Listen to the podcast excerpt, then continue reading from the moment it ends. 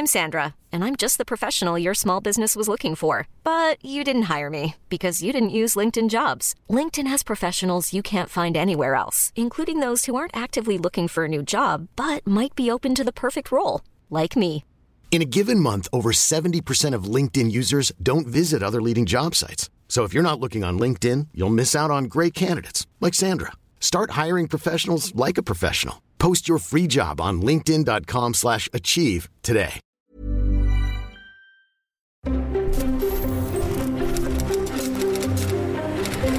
Letras Libres presenta Ciberdiálogos con León Krause. Queridos amigos, ¿cómo están? Soy León Krause, bienvenidos de nuevo a nuestros ciberdiálogos. Gracias por escuchar este podcast, este videoblog de Letras Libres.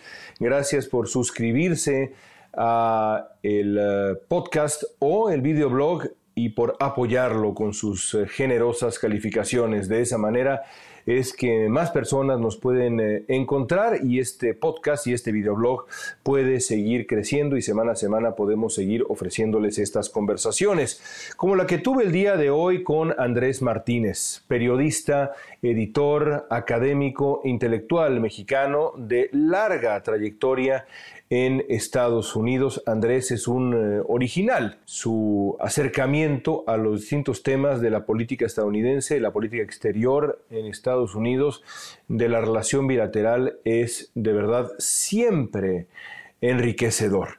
Andrés es profesor de periodismo en Arizona State University, en la escuela Cronkite. Ha trabajado en distintos medios, publica en distintos eh, espacios, incluido el diario mexicano Reforma, y es el responsable de una publicación particularmente interesante, Future Tense eh, que se desarrolla en colaboración entre Arizona State University y Slate y eh, con quien eh, Letras Libres tiene una colaboración cercana. En Letras Libres hemos publicado varios textos de Future Tense, todos ellos de verdad interesantísimos. La conversación que tuve con Andrés Martínez sobre el Estados Unidos de Donald Trump el Estados Unidos de Joe Biden, los retos de política exterior y otros retos que enfrenta el presidente de Estados Unidos actual, la relación bilateral entre México y Estados Unidos que atraviesa por un momento complicado, el reto que significa América Latina para Estados Unidos. Y también ese otro tema del que Andrés conoce mucho porque se dedica a pensar sobre ello en eh, el día a día ese tema que es el futuro, ese futuro que parece que ya está aquí. Todo eso y más en mi conversación con Andrés Martínez para Ciberdiálogos a continuación. Andrés, eh, muchas veces hemos conversado tú y yo en privado y un par de ellas quizá en, en público sobre lo que significó para Estados Unidos Donald Trump y el peligro que significaba para Estados Unidos y para el planeta el posible triunfo de Donald Trump, que hasta la llegada de la pandemia parecía un triunfo incluso probable. La pandemia lo cambió todo. No te he preguntado, ni en privado ni en público, ¿cómo viviste el triunfo de Joe Biden y cómo viviste esas semanas posteriores que culminaron en la insurrección del 6 de enero? Pues mira, León, y mil gracias por la invitación. Me, encanta siempre platicar contigo y, ya sabes que soy muy aficionado también de letras libres y con quienes tenemos una colaboración muy cercana. Pero sí es, es increíble recordar esos días de noviembre y luego la transición y, todo lo sucedido en enero. Y lo viví como en, diferentes etapas. Por una, por una parte, pues está el alivio, ¿no? Porque ya después del 2016 no sabíamos qué esperar eh, como mucha gente, pues yo pensaba que, sobre todo después del manejo de la pandemia, de la administración Trump, se veía que mm, pues muy probable que ganara Biden, pero pues ya casi ni, ni confiamos en nuestros mismos pronósticos, ¿no? Después de la sorpresa del 2016. Entonces hubo cierto alivio, ¿no? De que podríamos regresar a cierta normalidad eh, a ciertos valores democráticos a quienes les habían eh, faltado tanto el respeto, ¿no? Desde, desde aquí, desde Washington, eh, desde la Casa Blanca, era algo insólito que, que no, no, había sucedido, en la, que yo me acordara en, la historia moderna de Estados Unidos. Entonces fue un alivio Eh, también la parte mía que se la pasa en Arizona, en, Arizona State University, fue un, momento histórico, ¿no? Y, tú bien lo conoces, eh, estando en el oeste, el, hecho de que un estado como Arizona votara por Biden gracias en, gran parte, en gran medida al voto latino. Fue un, momento, eso es a un nivel un poco más localizado, fue otra manera de, tener esa experiencia de una, de una elección verdaderamente histórica, ¿no? Y por otra parte, pues la alarma, e, es alarmante el rechazo a, los resultados, ¿no? Porque siempre nos acordamos que en Estados Unidos los procesos electorales están basados en cierta manera en la confianza, ¿no? Eh, no, no, no tenemos quizá la misma historia de países como México, con, eh, que han tenido que crear instituciones hasta cierto punto más profesionales para el manejo de elecciones, que ahorita están pues están muy debatidas en, en, México, pero en Estados Unidos siempre el manejo de la elección lo ves, es algo como hasta cierto punto amateur, ¿no? Es como algo que se hace a nivel de la comunidad y varía por condados y estados y viene la gente de México a cubrir la elección y, y hasta se, se, se, impresionan de lo amateur que es el manejo de la elección estadounidense. Y cuando se empieza a cuestionar, pues entonces sí es una prueba muy grande a un sistema que, como digo, se basa mucho en, la confianza al sistema, ¿no? Sin, sin eh, ningún, por cierto, hay que decir que este, este, este sistema electoral estadounidense basado en la confianza eh, no registra a lo largo de la historia de ese mismo sistema ninguna instancia de fraude electoral eh, masivo de ningún tipo. Es decir, la confianza ha funcionado por siglos en la, en la democracia estadounidense, eh, porque los también, eh, no solamente porque ha funcionado, sino también porque los perdedores han reconocido que funciona el sistema, eh, en contraste con lo que vimos con, con el presidente anterior, que decidió no reconocer los resultados. Ya lo venía anunciando desde mucho antes, ¿no? Sí.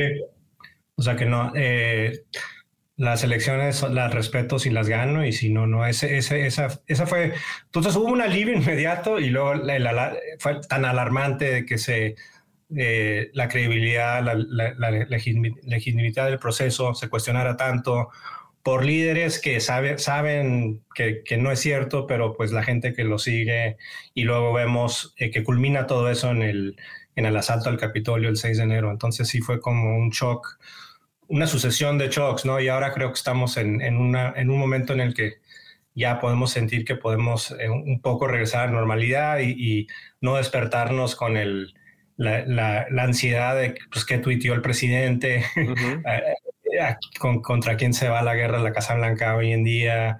Eh, pues ya es menos drama, ya, ya siento que si no checo las noticias una tarde, está bien, y, eso pues, es, es, hasta cierto punto sano, ¿no? Eh, entonces creo que en eso andamos. Recuerdo que tuvimos la oportunidad de conversar en un, en un foro durante la pandemia, en el, pico de la pandemia quizá, y hablábamos sobre eh, las consecuencias de la pandemia en eh, los proyectos populistas sobre todo. Y llegamos a varias conclusiones y recuerdo haber compartido, digamos, la idea de que la pandemia había exhibido el bluff del populismo eh, sí, porque fue ese punto. Vaya, esa frase, esa frase eh, eh, aquella, digamos que la, intención, digamos, era subrayar cómo frente a la crisis y frente a la emergencia, pues no hay manera realmente de, de, darle la vuelta ni siquiera desde la, desde la demagogia, ni mucho menos más bien desde la demagogia. ¿Eso ocurrió con Trump, crees tú? Sí, creo que sí. O sea, y, muy bien lo, dijiste esa vez eh, en, el término en inglés del stress test. Me encantó ese stress test para, para el populismo. Creo que sí le sucedió a Trump. Creo que eh, tenía todo para ser reelecto. Hay que recordar que en, Estados Unidos el, default es, es, que sea reelecto un presidente. Por supuesto. Es más difícil que pierda. Y, eh, y, entonces creo que él fue su peor enemigo por la manera de portarse que quizás cayó bien a algunos seguidores, eh, siempre fue muy ofensivo al, votante independiente, aún antes de la pandemia, ¿no? Pero sí tenía como una buena economía, que eso también siempre es el mejor indicador si va a haber una reelección o no. Entramos a la pandemia, en general, pensarías, en el contexto estadounidense sobre todo, que una emergencia así ayuda al presidente que está en la Casa Blanca, que sobre todo algo que no puedes culpar a la administración de Trump de que haya una pandemia global, ¿no? Eh, entonces tenía todas para ganar en el sentido de que la gente tiende a cerrar filas en momentos de crisis. Eh, yo me acuerdo, yo me acuerdo George W. Bush tenía un índice de aprobación del 91% a, dos meses, a dos meses después del 11 de septiembre.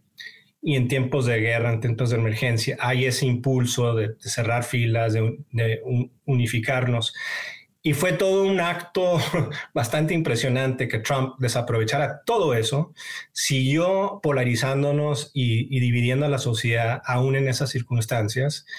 Y en vez de hacer las cosas más básicas de seguir la ciencia, de, de promover eh, medidas responsables ante el, el, el, el, COVID, o sea, burlándose eh, y, usando eh, la negligencia, criticando a, a, los científicos que estaban a su alrededor, el, el, no usar el, top, el cubrebocas, o sea, cosas tan simples que te iban a ganar una reelección que es un poco difícil de concebir, ¿no? Pero pues estaba en su, en su culto. Y aún así, pues 75 millones de estadounidenses votaron por él, ¿no? Cosa que, pues sí, sigue siendo algo curioso y sorprendente. Tú has, tú has reflexionado sobre la, el, poder de la comunicación, del periodismo en función de la democracia muchas veces.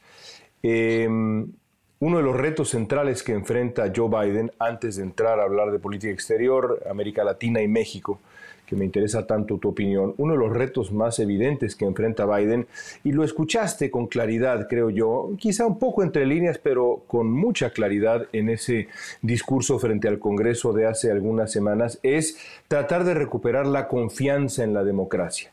Por supuesto, no es con todo el electorado el electorado demócrata entiende que Biden ganó y a otra cosa. La mayoría de los votantes que se eh, identifican como independientes piensan básicamente lo mismo, pero hay una mayoría de republicanos que no creen que el triunfo de Biden haya sido legítimo y que hoy por hoy dudan de si la democracia estadounidense de verdad funciona. Son dudas absolutamente injustificadas e injustificables, pero esa es la realidad. ¿Cómo ah, retomar la confianza en la democracia? ¿Cómo fomentar la confianza en la democracia? Es una pregunta, creo yo, muy complicada, pero desde tu experiencia a futuro, con las redes sociales como están, con esas dinámicas también, ¿cómo retomar la confianza en la democracia? Sí, es una pregunta muy complicada. Creo que tenemos que buscar formas de cambiar los, los, los, incentivos, porque creo que ahorita si estás en la política hay, hay demasiado beneficio y no suficiente costo al discurso polarizante. Eh, y eso creo que empieza en los noventas, ¿no? Hay gente como Ron Brownstein, que creo que, que tú bien también conoces muy bien, que, que lo ha estudiado mucho, escribió un libro muy bueno en, uh, hace ya como 15 años llamado La Segunda eh, Guerra Civil, donde empieza, y Ezra Klein escribió un libro más recientemente sobre el mismo tema de por qué estamos tan polarizados. Pero tiene que ver con los incentivos de medios, los incentivos de, a la hora de alzar recursos para partidos y campañas políticas, eh, los incentivos para, para avanzar dentro de las legislaturas estatales y federales eh, si tú tienes una opción entre un discurso moderador eh, que busque consensus con gente de otras bancadas, por una parte, y por otra parte buscas, eh, tienes la opción de un discurso polarizante que pinta a tus contrarios, a tus rivales como una amenaza a la civilización. esa segunda opción te va a rendir más frutos, te va a dar más audiencia si eres un canal de noticias, te va a alzar más lana si eres un candidato a Senado, te va... Entonces, no sé, ese es como un problema sistemático. Antes, por ejemplo, Ron Brownstein decía que en la época dorada de la posguerra, que también tenía sus problemas, pero cuando había un consenso bastante más bipartidario en Washington. Los, los líderes políticos en Washington y, también diría yo los medios trataban de minimizar las divisiones que existían en la sociedad estadounidense. Ahora, creo que, ahora, es, el, es, el, inverso, es lo, que una de las ideas de, Ron Brownstein en su libro, que ahora sí, las no, no, solo las explotan, sino que las, las, las exageran, ¿no? Y las fomentan. la fomentan y quizás el, el pueblo estadounidense eh, no está tan dividido, tan polarizado como sus representantes en Washington. Antes era lo contrario.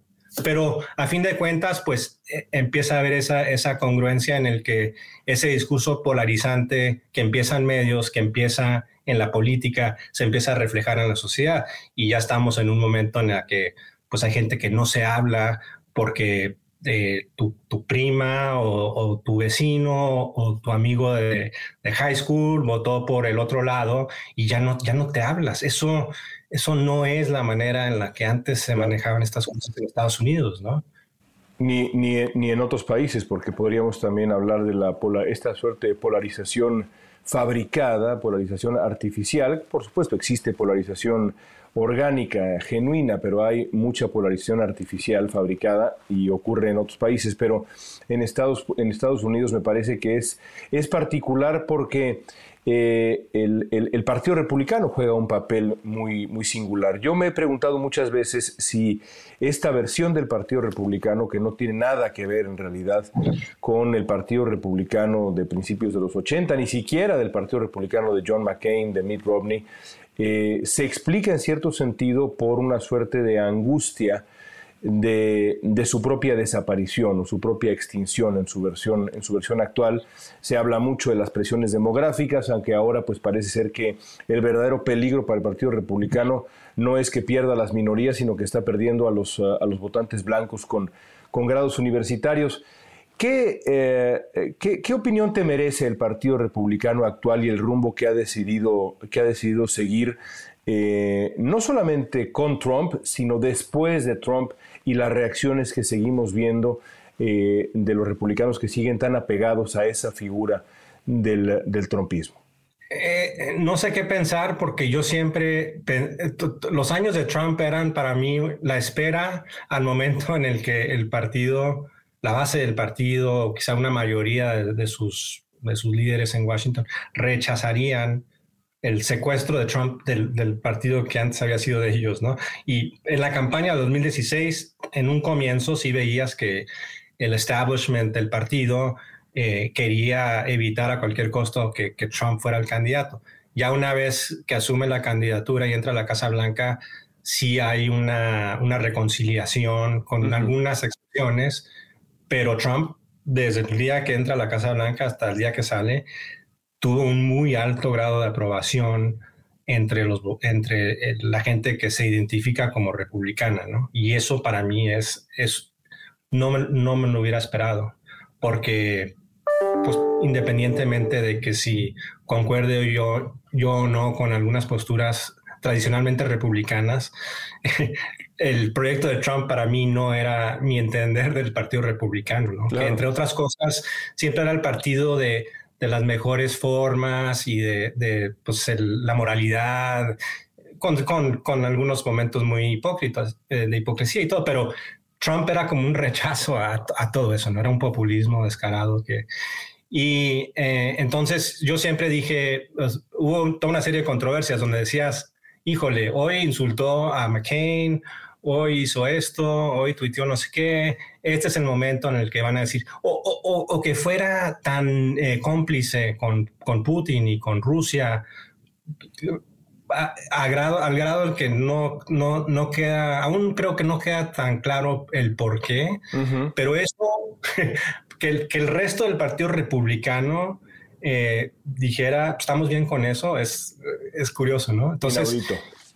Y después sale de la, Casa Blanca, rechaza los resultados y aún así todavía tiene mucho peso en el partido. Entonces, uno de los problemas eh, de diseño del sistema estadounidense que antes quizás no apreciábamos al mismo sentido o lo veíamos como, como un positivo y hasta cierto punto sí nos ha dado mucha estabilidad, es la, lo resiliente que, son, que es el, sistema de dos partidos. ¿no? Eh, en México, pues, sí, sí, sí yo cada vez que voy a México hay dos partidos nuevos, ¿no? Y, las siglas y todo, y, es, y, se, se, inventan cosas nuevas. Y eso pues es una manera de, de poder tener cierta renovación, aunque muchas veces pues, es, es, es, puro... una simulación también. Una simulación. Pero sí existe cierto espacio para, para renovar, para crear cosas nuevas.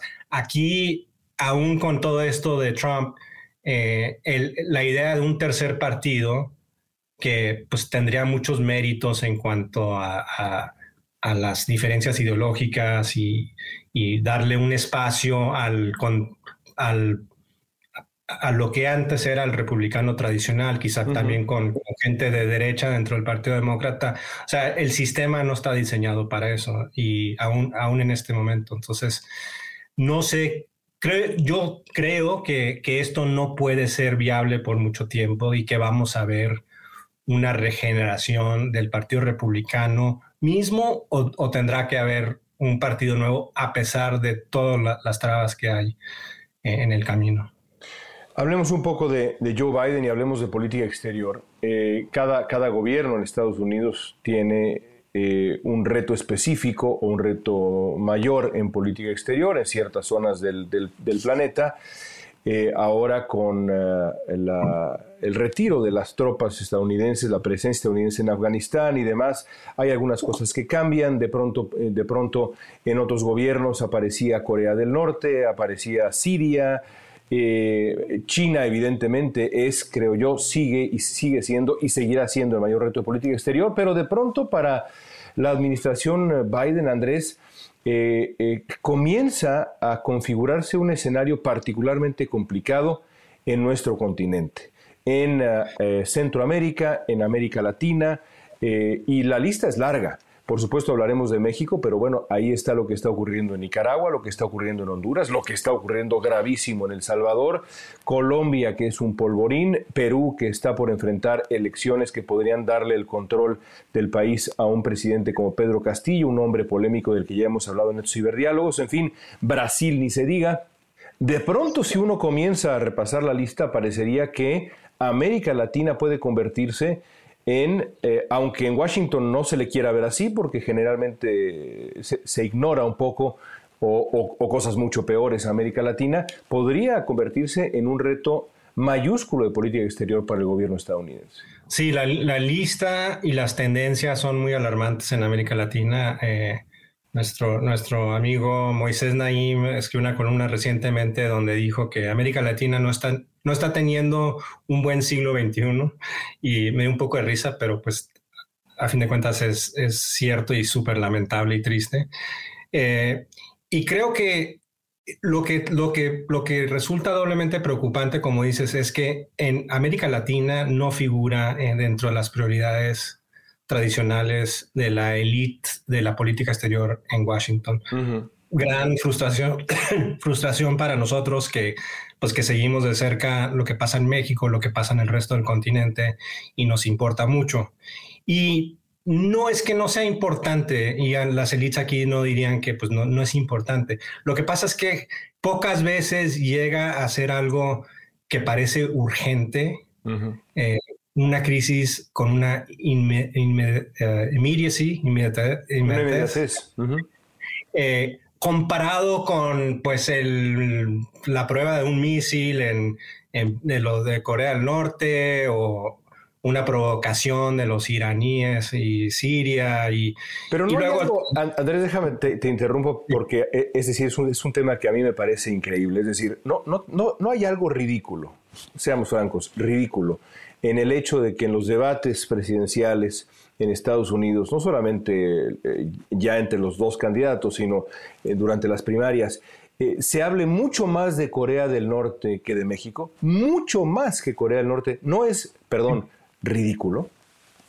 Es súper ridículo y, es, y es, es, algo que, una frustración que compartimos, ¿no? es súper ridículo. En parte, yo siempre, o sea, Estados Unidos históricamente ha tenido el lujo de ignorar a México.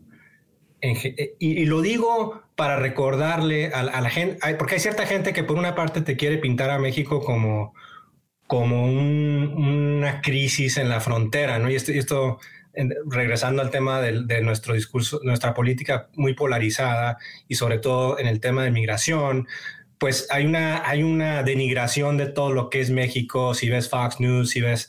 Entonces, por una parte te lo pintan como una crisis existencial, pero a fin de cuentas siempre andamos fijados en otras partes del mundo. Y no puedes encontrar en ninguna otra parte del, del mundo eh, vecinos que compartan eh, 2.000 kilómetros de frontera y con una historia tan complicada donde territorio ha cambiado de manos, donde ni siquiera la superpotencia tiene la necesidad de tener ejércitos cuidando la frontera. Históricamente Estados Unidos no ha tenido, y es el único poder eh, continental en el mundo que no ha tenido que dedicar la mayor parte de sus fuerzas armadas a proteger sus fronteras. Piensa, piensa en Francia, en Alemania, Rusia, India, China. Tú escoge. Estados Unidos siempre ha tenido el lujo estratégico casi de los británicos de ser como una isla que, donde pueden proyectar la mayor, sus fuerzas armadas en otras partes del mundo sin tener que, preocuparse de que si los canadienses o que si los mexicanos iban. O sea, tenemos un... Bueno, los canadienses sí, los canadienses son peligrosos. Estados Unidos se ganó la lotería geográfica de tener de vecinos a Canadá y México, países que por complicaciones que tengan en su momento, y México sabemos que tiene muchas complicaciones, no, no es un país que va a ser un enemigo histórico de Estados Unidos, que representa una amenaza, que representa... Ahorita los debates siempre han sido pues, cuántos Border Patrol Guards necesitamos, no es 101st eh, Airborne Marine Division, ¿no? Entonces, eso es no como... No hay hostilidad, pues, no hay hostilidad. El, contexto grande y creo que explica también, o sea, el, el, tema este de la urgencia de la amenaza. Estados Unidos ha tenido el lujo de pelear guerras, y lo digo así un poco entre comillas lujo, de, de pelear guerras en el Medio Oriente, en Asia, porque su vecindario era una base pacífica, era un... Entonces, en las élites estadounidenses, eh, dependiendo de la generación, eh, saben más de la geografía del Medio Oriente o de eh, Asia, de Vietnam, que, de América Latina, porque esa fue la preocupación central. O, obviamente en la Guerra Fría, pues el, lo que se estudiaba mucho también era la, Unión Soviética, toda esa problemática. Y América Latina era, era como pues, secundario, era... Ahora, todo lo que, lo que identificas como una, una crisis que va creciendo, un reto importante en cuanto a la, a la al estado de la, la, la, salud de la democracia en el continente, eh, el Estado de Derecho, eh, los derechos humanos. Una de las, de, de las cosas que, que, me preocupa es que al, al no atenderse la situación, pues sí, se va, se va a agraviar, ¿no? Entonces, si no lo vemos como, si no lo ve la administración como el problema más importante al que debe de, enfrentarse ahora, pues quizás se convertirá en eso por, por el mismo descuidado. Ahora, otro problema a la que nos enfrentamos todos colectivamente es que esta administración no tiene las herramientas, creo, para enfrentarse al problema o, no cree tenerlas. Y tampoco, y, aquí creo que también hay cierta paradoja, que si hay mucha continuidad entre Trump y Biden en cuanto a lo que se puede hacer frente a América Latina. Y, déjame retomar desde, desde ahí porque eh, me, llamó mucho la atención, eh, es inusual eh, con toda franqueza, que un ex embajador, cuando han pasado apenas algunas semanas de que dejara la embajada, se, abra por completo en una entrevista y revele lo que reveló el muy peculiar embajador Christopher Landau hace algunos días, en donde básicamente aceptó que el acuerdo entre Donald Trump y Andrés Manuel López Obrador era Tú atiendes migración como yo quiero que se atienda migración y en todo lo demás te dejamos hacer lo que quieras. Utilizó una palabra que me pareció muy reveladora eh, Landau. Dijo gazillion, es decir, un montón de otras cosas. Les dejamos hacer lo que quisieron. Ahora, eh, así fue en los años de Trump con las consecuencias que conocemos. Lo sorprendente, tal y como dices, es que no sé si las cosas han cambiado mucho, francamente, en función, en función de México. Es decir, el tema migratorio sigue siendo el gran gigante de la agenda, eh, de la agenda bilateral y el resto de los temas pues no figura tanto. ¿Te parece positivo eso? No, es, es muy contraproducente eh, que se reduzca toda la relación tan compleja que es al tema migratorio. Y creo que toda la política exterior hacia todo el continente se ha reducido al tema migratorio. Y, y terminamos en el mismo peligro por diferentes razones, pero creo, porque a Trump eh, fortalecer la democracia, el Estado de Derecho en América Latina y defender sus valores no le importaba. Él no necesariamente le interesan tanto sus valores. Ahora, en la administración de Biden, creo que se siente, ellos quieren regresar, el regreso es a una idea del multilateralismo para Biden. Entonces, ¿a qué me refiero cuando digo no tienen las herramientas para avanzar ciertos intereses y valores que creo que tú y yo compartiríamos y que mucha gente viendo nos? Eh, en, cuanto al tema climático, el cambio climático o cómo eh, proceder con Irán, Estados Unidos tiene socios y aliados donde puede regresar a una visión multilateral de política exterior y ese es como un cambio radical a la era de Trump. Cuando vemos hacia América Latina y los retos a los que te referías, yo no veo que Washington tenga socios y aliados confiables que quieren eh, compartir esa tarea con, Estados Unidos, eh, menos de los que tenía antes, ¿no? Y aún en sus, en sus mejores épocas de América Latina, siempre hemos tenido gobiernos en el continente renuentes, resistentes a la idea de meterse en, a proteger la democracia y los derechos humanos en países hermanos, ¿no? y, menos, y menos con Estados Unidos como socio, menos, menos como Estados Unidos como socio, ¿no? Pero ahora Estados Unidos, y, y, creo que la misma, o sea, la gente de Biden es muy diferente a la gente de Trump, eh, sienten muy profundamente la importancia de estos valores e intereses, pero a diferencia de las administraciones de Reagan, de Bush padre, Clinton, Bush hijo, Obama, esta nueva generación de políticos demócratas eh, se sienten muy eh, renuentes a, a juzgar a los demás, ¿no? Son, no, no creen tanto en la, en, su, en, los valores, no es que no crean en los valores, pero se, se sentirían como hipócritas eh, viajando por la región, dando sermones, siendo el, el, el, mismo, la potencia prepotente que nos está. Entonces, esa misma se, autocensuran. Eh, Kamala Harris no creo que, quiera asumir el papel que yo quiero que ella asuma y, reconozco que es súper complicado. Y, esa resistencia es muy diferente a las razones por las que Trump tampoco iba a dar los mismos discursos. Las razones son completamente opuestas, pero el resultado es el mismo, de que tenemos un líder eh, eh, ausente o un socio aliado ausente que, tiene el, poder de quizás influir en, hacia dónde va todo esto.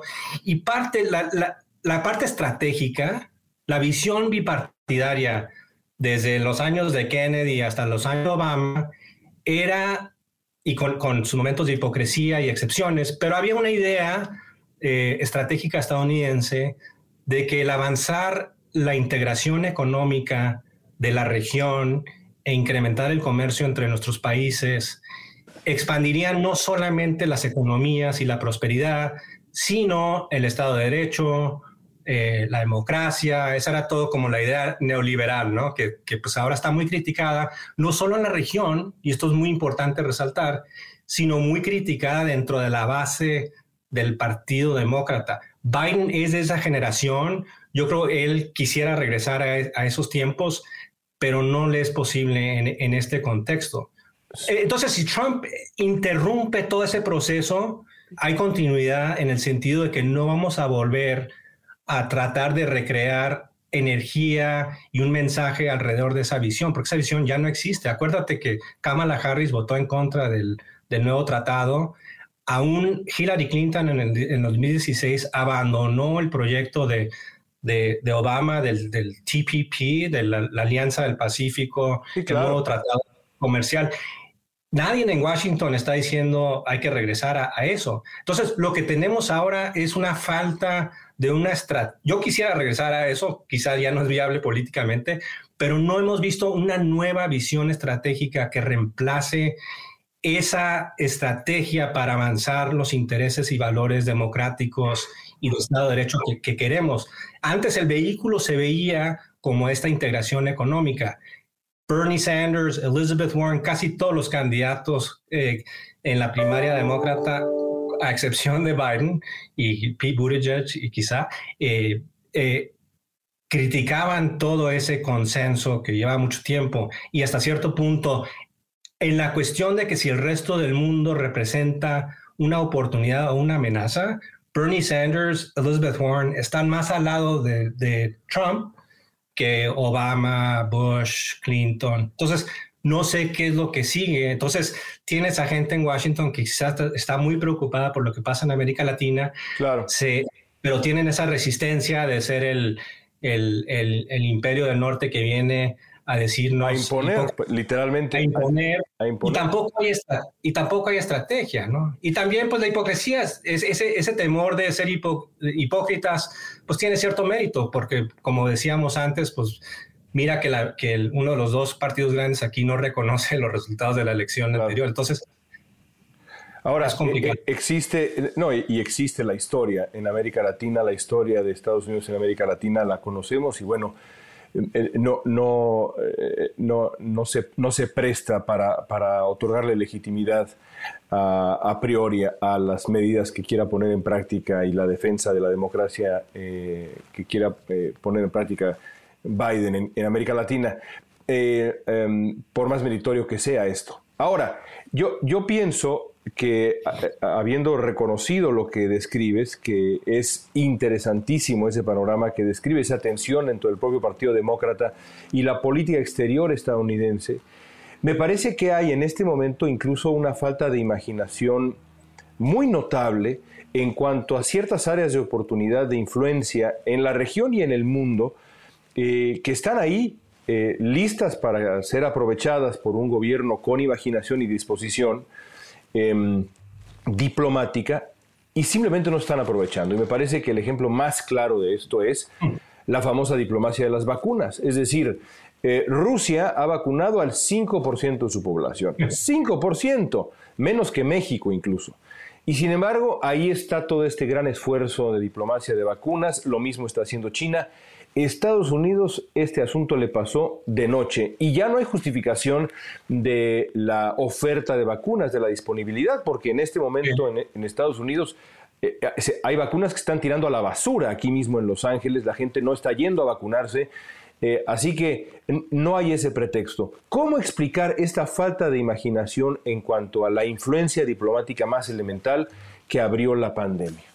Sí, es, es, muy buen ejemplo de, de, lo que sucede y pues volvería al tema algo sorprendente de la continuidad, ¿no? De que si Trump fue el candidato de America First y seguimos en un momento en el que en parte por la, lo que nos dejó Trump, pero en parte también por el populismo dentro del Partido Demócrata, eh, es el, la política estadounidense se ha, se ha vuelto muy, eh, estamos muy obsesionados con todo lo que sucede internamente. Hay un proteccionismo económico. Biden sigue con el discurso de Buy American. Eh, no ven como el comercio exterior como una manera de, incrementar la influencia y de la prosperidad mutua. Ven todo como eh, o ganas tú o gano yo, ¿no? Un poco. Hacia adentro. Y con las vacunas, pues eso es un ejemplo tremendo, ¿no? Porque ahora yo creo que Estados Unidos por la política, por, por, por el, yo creo el temor, yo creo que hay mucha gente en la administración que ha, ha pensado que se deberían de exportar mucho más vacunas mucho antes por cuestiones morales, pero también por cuestiones estratégicas, ¿no? Es, es el mejor ejemplo que puedas dar de, de ganarte aliados, de si les, si les salvas la vida, el pues soft power, ¿no? Entonces, yo creo que había hay gentes dentro de la política exterior, eh, del aparato de política exterior, que estarían completamente de acuerdo contigo, pero el ambiente político no lo permite, porque si bien el, el trompismo lo rechazaría por una razón, la izquierda demócrata también la, rechazaría por otra, ¿no? Con, con debates de, desigualdad, o sea que primero, o sea, si bien eh, has vacunado al 20% de los estadounidenses y ahora estás exportando ciertas vacunas, a, ver quiénes son los 80% de los estadounidenses que no han sido vacunados. O sea, en una democracia, en un momento donde hay tanta tensión por la, la desigualdad doméstica, no necesariamente global, eh, el gobierno estadounidense, yo, me, yo, me, yo he estado en debates de que si deberían de, de, quizás otorgar, otorgar pocas vacunas. Hace un par de meses, cuando todavía había esta escasez y esta idea de pues, a, quién le vamos a dar prioridad, yo en algunos debates decía, las Olimpiadas es importante, pues quizás hay que vacunar a, algunos cuantos miles de, de, deportistas para que haya una Olimpiada aún así, eh, aún eh, decir hay que, hay que darle prioridad a, los atletas olímpicos resulta algo controversial en un momento, en el momento político en el que estamos, ¿no? Donde, bueno, y eso va a ser, vas a sacrificar a los latinos eh, que están en, en, Los Ángeles, que no tienen acceso, no, no tienen el mismo privilegio, no tienen, y, y, te metes en los mismos debates y empiezas a decir, bueno, por, por, razones estratégicas que nosotros, las elites en Washington, entendemos y quizás ustedes no. Ustedes van a tener que esperar un mes más porque nosotros vamos a mandar 10 eh, millones de vacunas a, México y 5 millones a Argentina. O sea, el gobierno ruso o chino pueden hacer eso a cualquier hora del día y pues nadie les, les puede decir nada, ¿no? Y ya para Estados Unidos, e, ese tipo de diplomacia estratégica que implica invertir recursos eh, es muy, muy difícil y no sé cómo, cómo, se resuelve eso. También creo que en parte es la, el descuidado también viene un poco por el, la diferencia que implica el no tener la Guerra Fría. O sea, tenemos rivalidades, tenemos problemas, tenemos retos, pero si, si esto fuera el 1965, creo que aún con todo lo que he descrito de, las, las, limitaciones que tienes en una democracia, hubiera habido un, argumento más fuerte estratégico por decir tenemos que, tener una respuesta y no podemos permitir que, los rusos ganen amigos en Argentina con el Sputnik por todo el tema de la Guerra Fría. Y, eso lo veo en cuanto a China, me preocupa porque las, las, las élites de política exterior en Estados Unidos, al tratar de hacer un argumento a favor de más inversión en política exterior, hasta cierto punto tienen que exagerar o, poner de una forma muy dramática el reto que representa China, como para recrear de cierta forma la dinámica de la Guerra Fría, para justificar la política exterior que quieren. Y eso va a ser, creo, una dinámica muy interesante en cuanto a América Latina. Quizás el único argumento que a fin de cuentas eh, crea un ímpetus para que Estados Unidos invierta fuertemente en el desarrollo de Centroamérica, por ejemplo, va a ser todo un rollo de que si no lo hacemos, eh, van a haber bases militares chinas en El Salvador en 10 años, ¿no? O sea, una cosa así. Eh, y, eso pues también tiene su, su, un costo tremendo, ¿no? Porque me vuelve una profecía que se, self-fulfilling prophecy, ¿no? Sí, claro. El, el eh, e, el futuro, cuando uno lo piensa y, te acercas, digamos, a esta, a esta conclusión que, eh, que quiero para esta conversación, porque tú te has dedicado también mucho tiempo a escribir, a editar, a pensar el futuro y, ya, ya, ya comienza a esbozar en términos geopolíticos eh, em, estas, estas preguntas finales. me, me, parece un tema absolutamente fascinante y urgente. Eh, te soy franco, no me lo parecía tanto antes, quizá es eh, irresponsable, pero antes de la pandemia, eh, leer sobre el futuro, sobre las tendencias, sobre los riesgos que implicaría para la civilización y los cambios que implicaría, por ejemplo, la automatización, la inteligencia artificial, en algún momento dado, incluso creo que nunca lo he compartido, mi, único momento, digamos, de de, arrepentimiento en aquel debate presidencial que, que, moderé en México fue que no pregunté sobre las consecuencias de la automatización. Y no lo mm. hice porque pensé, caray, pues es un tema que en realidad no es de ahora. Eh, es, a futuro. Quizá si pregunto esto en un debate presidencial, eh, habrá quien diga, ¿qué es eso de la inteligencia artificial, de la automatización del trabajo? ¿Qué es eso? Lo cierto es que la pandemia lo ha acelerado absolutamente todo. Cambió el paisaje urbano, cambió la manera como trabajamos, la inteligencia artificial y sus consecuencias se ven ahora mucho más cercanas, mucho más próximas. Déjame cerrar con dos preguntas eh, sobre el futuro. Y son eh, muy complicadas, pero al mismo tiempo binarias. Eh, te quisiera pedir el peor escenario. Quiero cerrar con el mejor escenario para cerrar, digamos, en, un, en una nota muy positiva, pero dame el escenario pesimista de lo que va a ocurrir con el mundo después de la pandemia. ¿Cómo es el mundo post pandemia en su versión más pesimista? Yo creo la versión más pesimista es que se va em, se va a agudizar la tendencia del nacionalismo excluyente que se manifiesta en todos los aspectos de la política y un rechazo aún mayor a, la colaboración entre países y la, búsqueda de soluciones multilaterales eh, para resolver problemas. E internamente también creo que muy ligado está el tema del rechazo a la ciencia, al, al eh, expertise, ¿no? Como, como diríamos en... A los expertos, la voz de los expertos. A los expertos, a la tecnocracia, eh, que, que, si bien el rechazo político pues tiene cierto, cierta razón de, ser, ¿no? Pero me temo que en un mundo donde dependemos cada día más de tecnologías y de ciencia muy complejas, esa brecha que se abre y, y, que se hace cada día más grande entre lo complejo que es la tecnología de la que dependemos, por una parte, y por otra parte, el desprecio y rechazo político y la, la, licenciatura que sentimos y que, que se abren los espacios políticos de rechazar todo lo que eso implica, es una receta para un desastre, ¿no? Y eso pues es parte de lo que hemos vivido en la pandemia. Ahora dame, eh, eh, y, advierto, por cierto, los mismos peligros que adviertes tú, ya lo estamos viendo ahora y creo que se puede eh, agravar sin duda en el futuro si el proceso de vacunación resulta inequitativo y demás. Y sin embargo, hay algunas voces que sugieren que también la pandemia puede derivar creo que es una exageración, pero digámoslo así, en una suerte de renacimiento en algún sentido.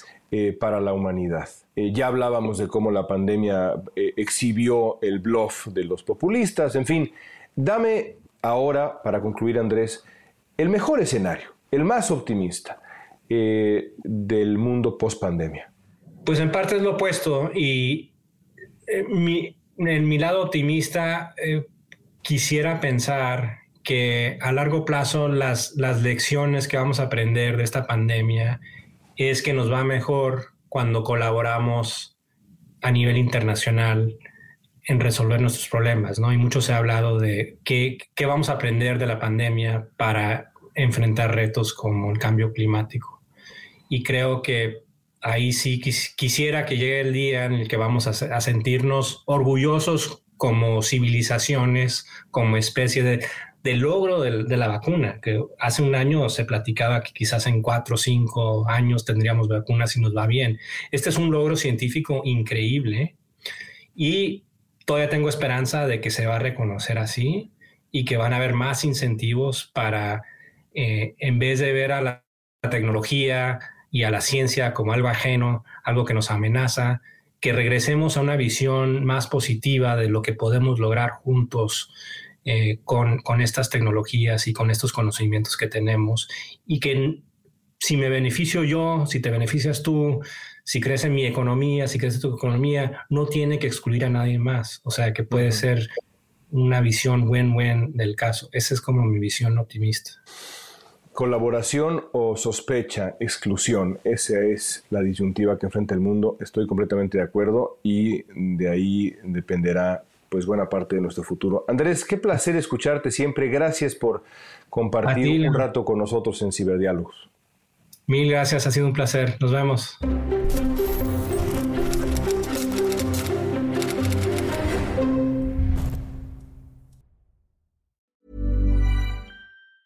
Planning for your next trip? Elevate your travel style with Quince. Quince has all the jet setting essentials you'll want for your next getaway, like European linen, premium luggage options, buttery soft Italian leather bags, and so much more. And it's all priced at 50 to 80% less than similar brands. Plus, Quince only works with factories that use safe and ethical manufacturing practices. Pack your bags with high-quality essentials you'll be wearing for vacations to come with Quince. Go to quince.com slash trip for free shipping and 365-day returns.